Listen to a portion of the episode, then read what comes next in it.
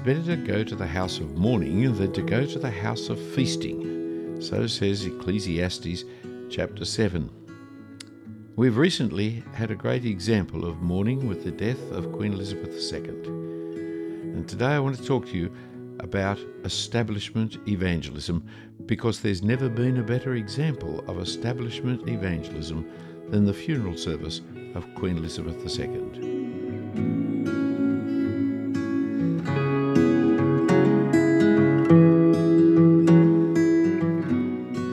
Welcome to this podcast from Two Ways Ministries. I'm Phillip Jensen. Establishment is a strange word, isn't it? We kind of know what the establishment is, and yet, by its very nature, it's not clearly delineated. The establishment refers to a group in a society exercising power and influence over matters of policy, opinion, of taste, and generally is seen as resisting change because they are the ones who have the power and the influence. Evangelism is connected to establishment in that we need to evangelize them, they need salvation as much as anybody else, but also in that through them we'll be able to reach other people.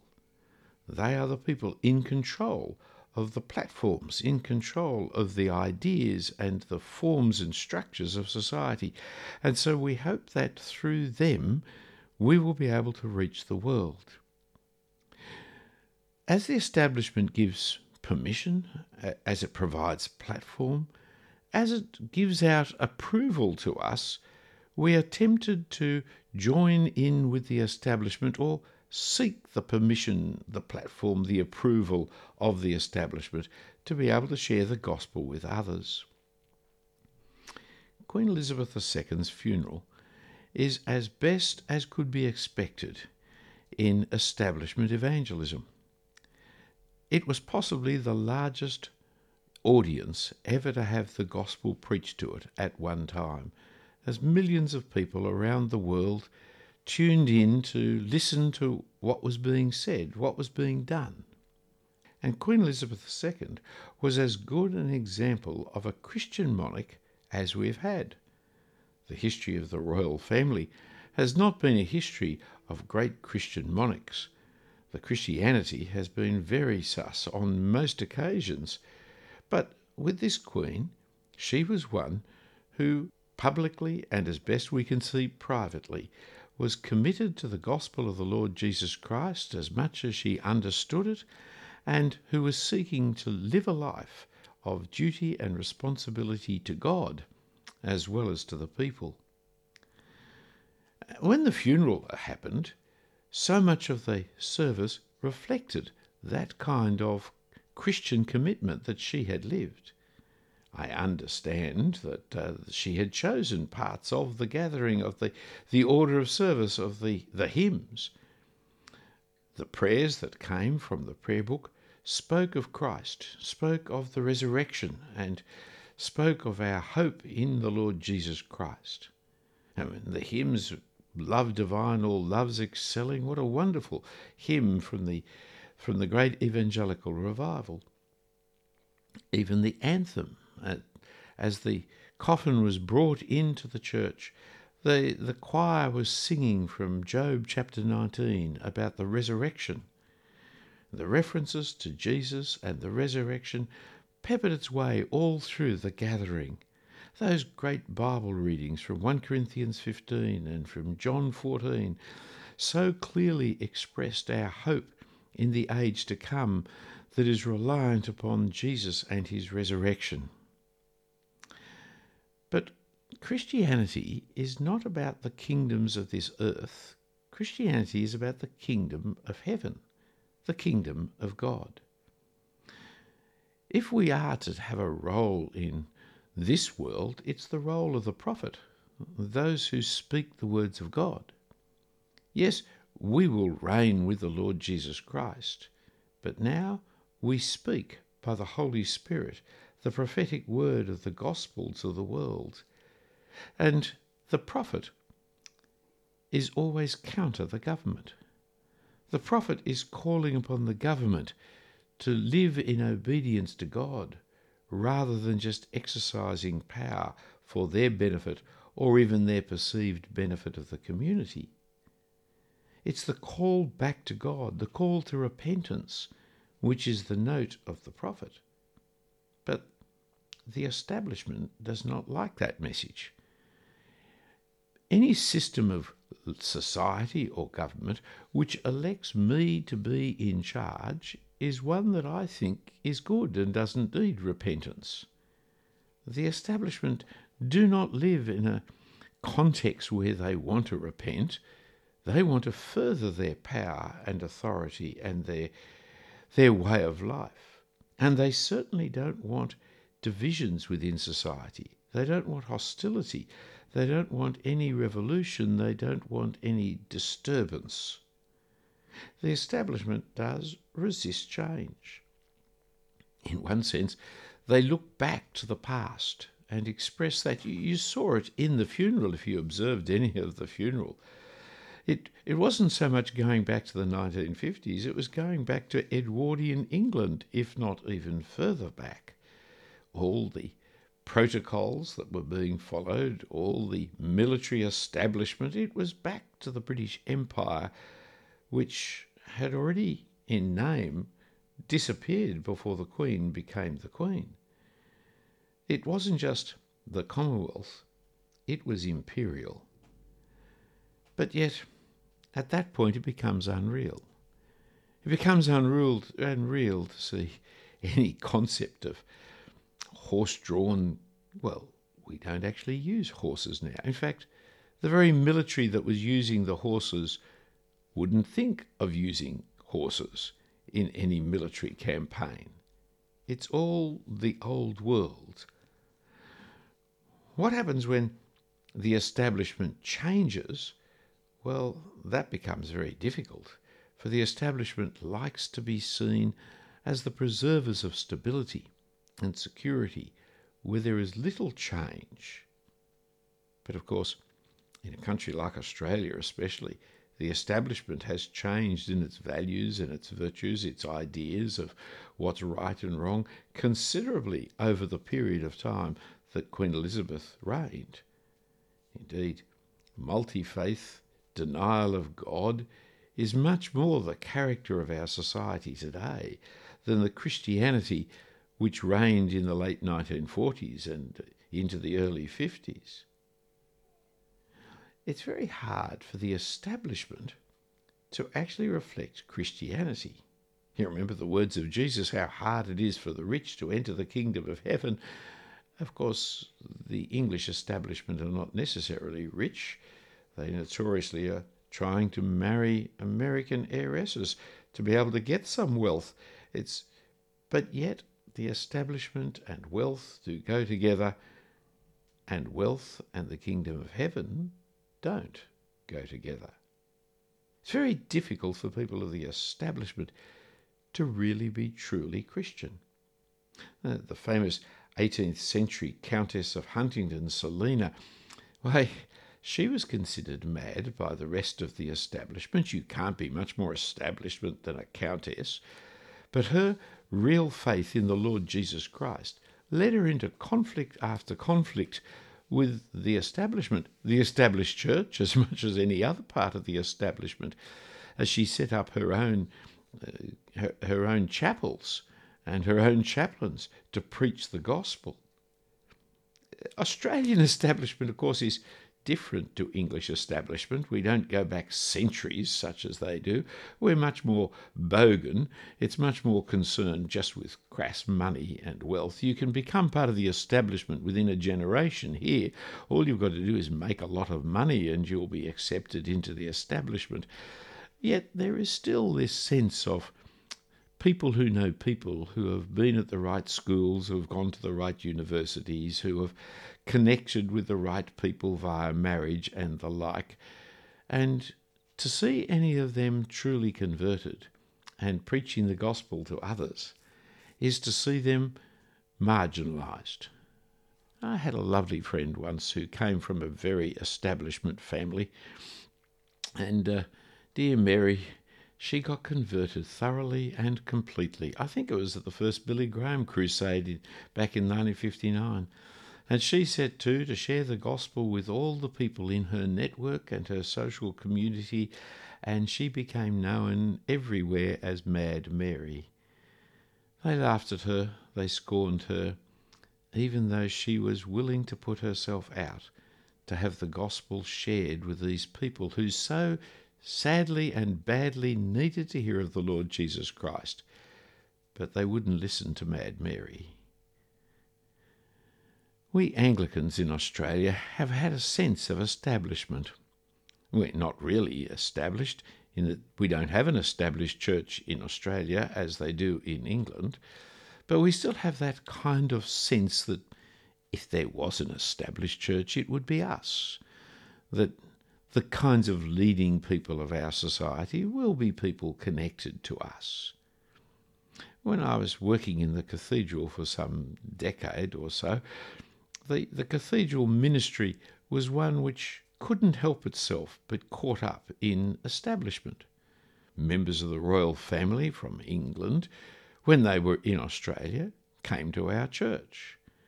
And there were great times of, of our society being spoken to from the cathedral pulpit. And this is a good and right thing. I'm not, not decrying it for a moment, but it was very difficult to do it. There was always pressure to have multi faith services. Whenever any government program came, when anyone there was some kind of civic service, there was great pressure to to have people from other faiths coming and sharing in this service. When anybody from the establishment died and their funeral was to be conducted from the cathedral, the eulogies were considered very much more important than the sermon. In fact, there was great pressure not to have a sermon, just to sing the praises of the dead, rather than the praises of the risen Lord. You see that sense of establishment also with our schools. Some of the schools that we actually control and own and were established before the establishment. they were established in order to teach Christian values. One of them was established to train the daughters of clergy, for example. But because we have believed in education long before the government decided to believe in education. Our schools are very old, and because they're very old, they are the ones who have got great tradition and value and indeed money. Some of the most expensive schools are our kinds of schools, uh, are our schools. But high fees and great facilities means that the kinds of people who send their children to these schools are establishment people people who think they know what is best for society, what is best for their children, and who are not going to be told by any local school, even the ones they're paying for, especially the ones they're paying for, as to what should or shouldn't be taught in the curriculum. They ignore that these are Christian schools. From their point of view, they're our schools. They're establishment schools. Uh, they don't mind a little bit of religion, but they do not want the Christian worldview promoted and taught, especially in anything that would be contrary to the establishment views of our society. You see the same kinds of problems in the ways in which Anglicans are so beholden to the Sydney Morning Herald and the uh, Australian Broadcasting Commission because in previous generations these represented the establishment views of the kinds of Anglican Protestant world. The fact that they've moved on considerably in both their worldviews and their and their programs seems to not be noticed by those who of the establishment still read their SMH and still listen to the ABC as if this was still teaching the worldview of the 1940s and 50s. Now, funerals are not evangelistic rallies. When we conduct funerals and when we go to funerals, we're, we're praying for the grieving. We're praying for ourselves. And yet, Ecclesiastes 7 and 1 Thessalonians 4 are very important passages to understand how Christians grieve. You see, Queen Elizabeth II, she was as good an example of a Christian monarch as we could have, but yet, but yet the gospel still could not be preached clearly at her funeral, for it was an establishment funeral. See, think back to Ecclesiastes 7. It's better to go to the house of mourning than to go to the house of feasting, for this is the end of all mankind, and the living will lay it to heart. Sorrow is better than laughter, for by sadness of face the heart is made glad. The heart of the wise is in the house of mourning, but the heart of the fools is in the house of mirth. Here is a moment in time for our community, our society, to stop and think about death itself and resurrection, to gain wisdom in the light of the reality of our mortality. Here is the moment for the gospel to make clear the very nature of life and death, resurrection and eternal life, judgment and condemnation. The great issues are all there in the death of a monarch. Paul, writing to the Thessalonians, said, But we do not want you to be uninformed, brothers, about those who are asleep, that you may not grieve as others do, who have no hope. For since we believe that Jesus died and rose again, even so, through Jesus, God will bring with him those who have fallen asleep. The way in which we grieve is to remember the death and resurrection of Jesus. You can't grieve as a Christian without reference to the death and resurrection of Jesus. The gospel lies at the heart of a Christian funeral. Those who do not have the hope of the resurrection, they need to be warned, they need to be encouraged, they need to be challenged by the very message of the resurrection that gives us hope in the face of mortality. And herein lies the problem that you could see in the funeral of Queen Elizabeth II. There was the preacher who preached to possibly the largest audience that he will ever preach to, the largest audience that the gospel is likely to be hearing in this century. And here it was, a five minute sermon. It, it was a sermonette. It was very clear, it was very lucid, it was very well constructed, but frankly, it couldn't challenge the world with the great gospel news of the Lord Jesus Christ in a five minute sermon. It just wasn't going to work ever. In it, he refers to John chapter 14. Well, that was what was read to us. But he, of course, refers to verse 6a Jesus is the way, the truth, and the life, which is fantastic to actually get the name of Jesus and to see Jesus is the way, but no reference to the second half of the very same verse no man comes to the Father except by me. See, establishment evangelism will always accept the positive, but never the negative. I mean, the most memorable line, the, the high point of the sermon, the conclusion of the sermon is, We'll meet again. It's very clever rhetoric.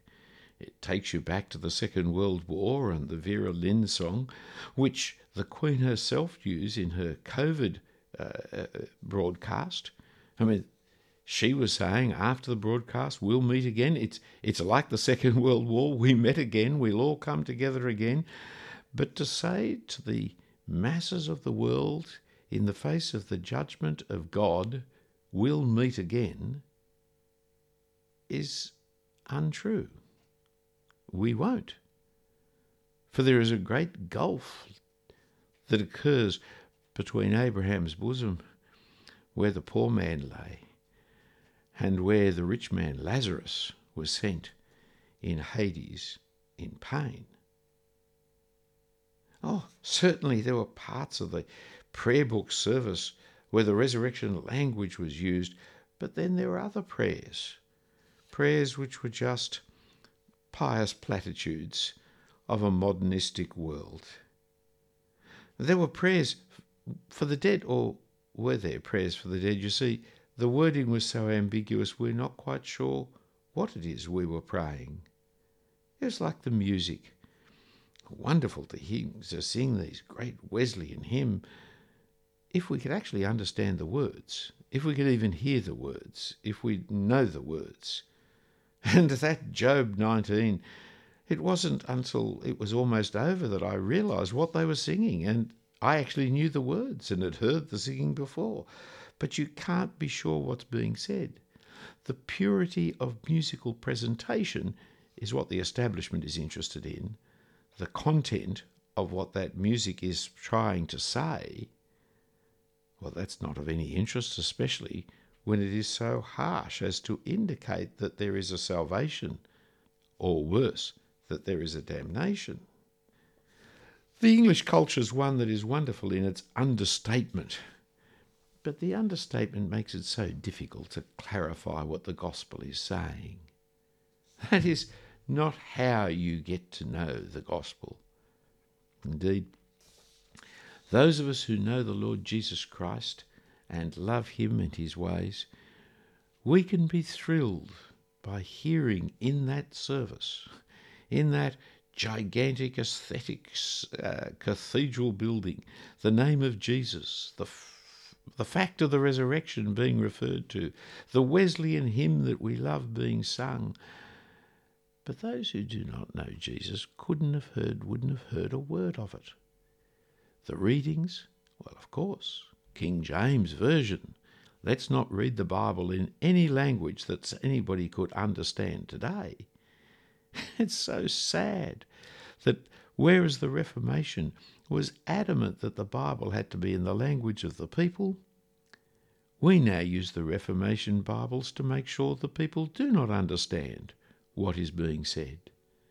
One reader laboured to try and make the quite difficult translation of 1 Corinthians 15 understandable, but in the labouring made it so hard to listen. The other clearly didn't understand the passage that was being read in the way in which it was read. But it didn't matter because the preacher didn't use either of the readings anyway. You see, the gospel was there for those who knew it already and didn't need to hear it but it was obscured by the establishment's acceptance. And that's always the way with establishment evangelism. We think we will get further by being in with the establishment, but we forget the cost involved in being in with the establishment.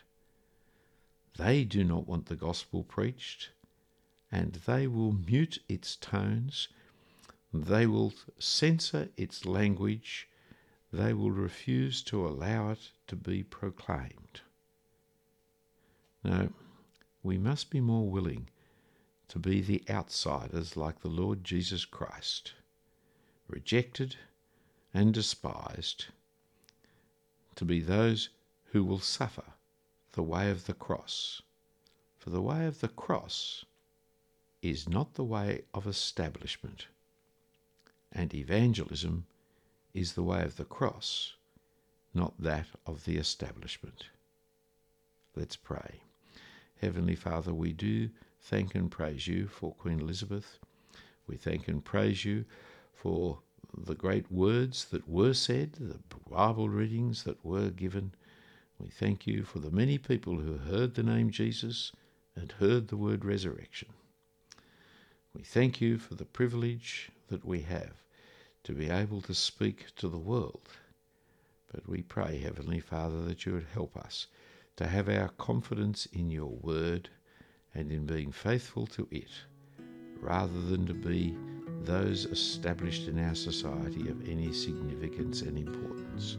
And we pray it in Jesus' name. Amen.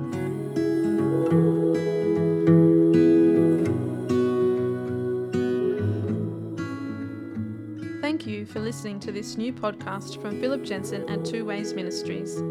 Phillip will be bringing to you new regular episodes on a variety of topics and current issues. Don't forget to subscribe to keep up with his latest.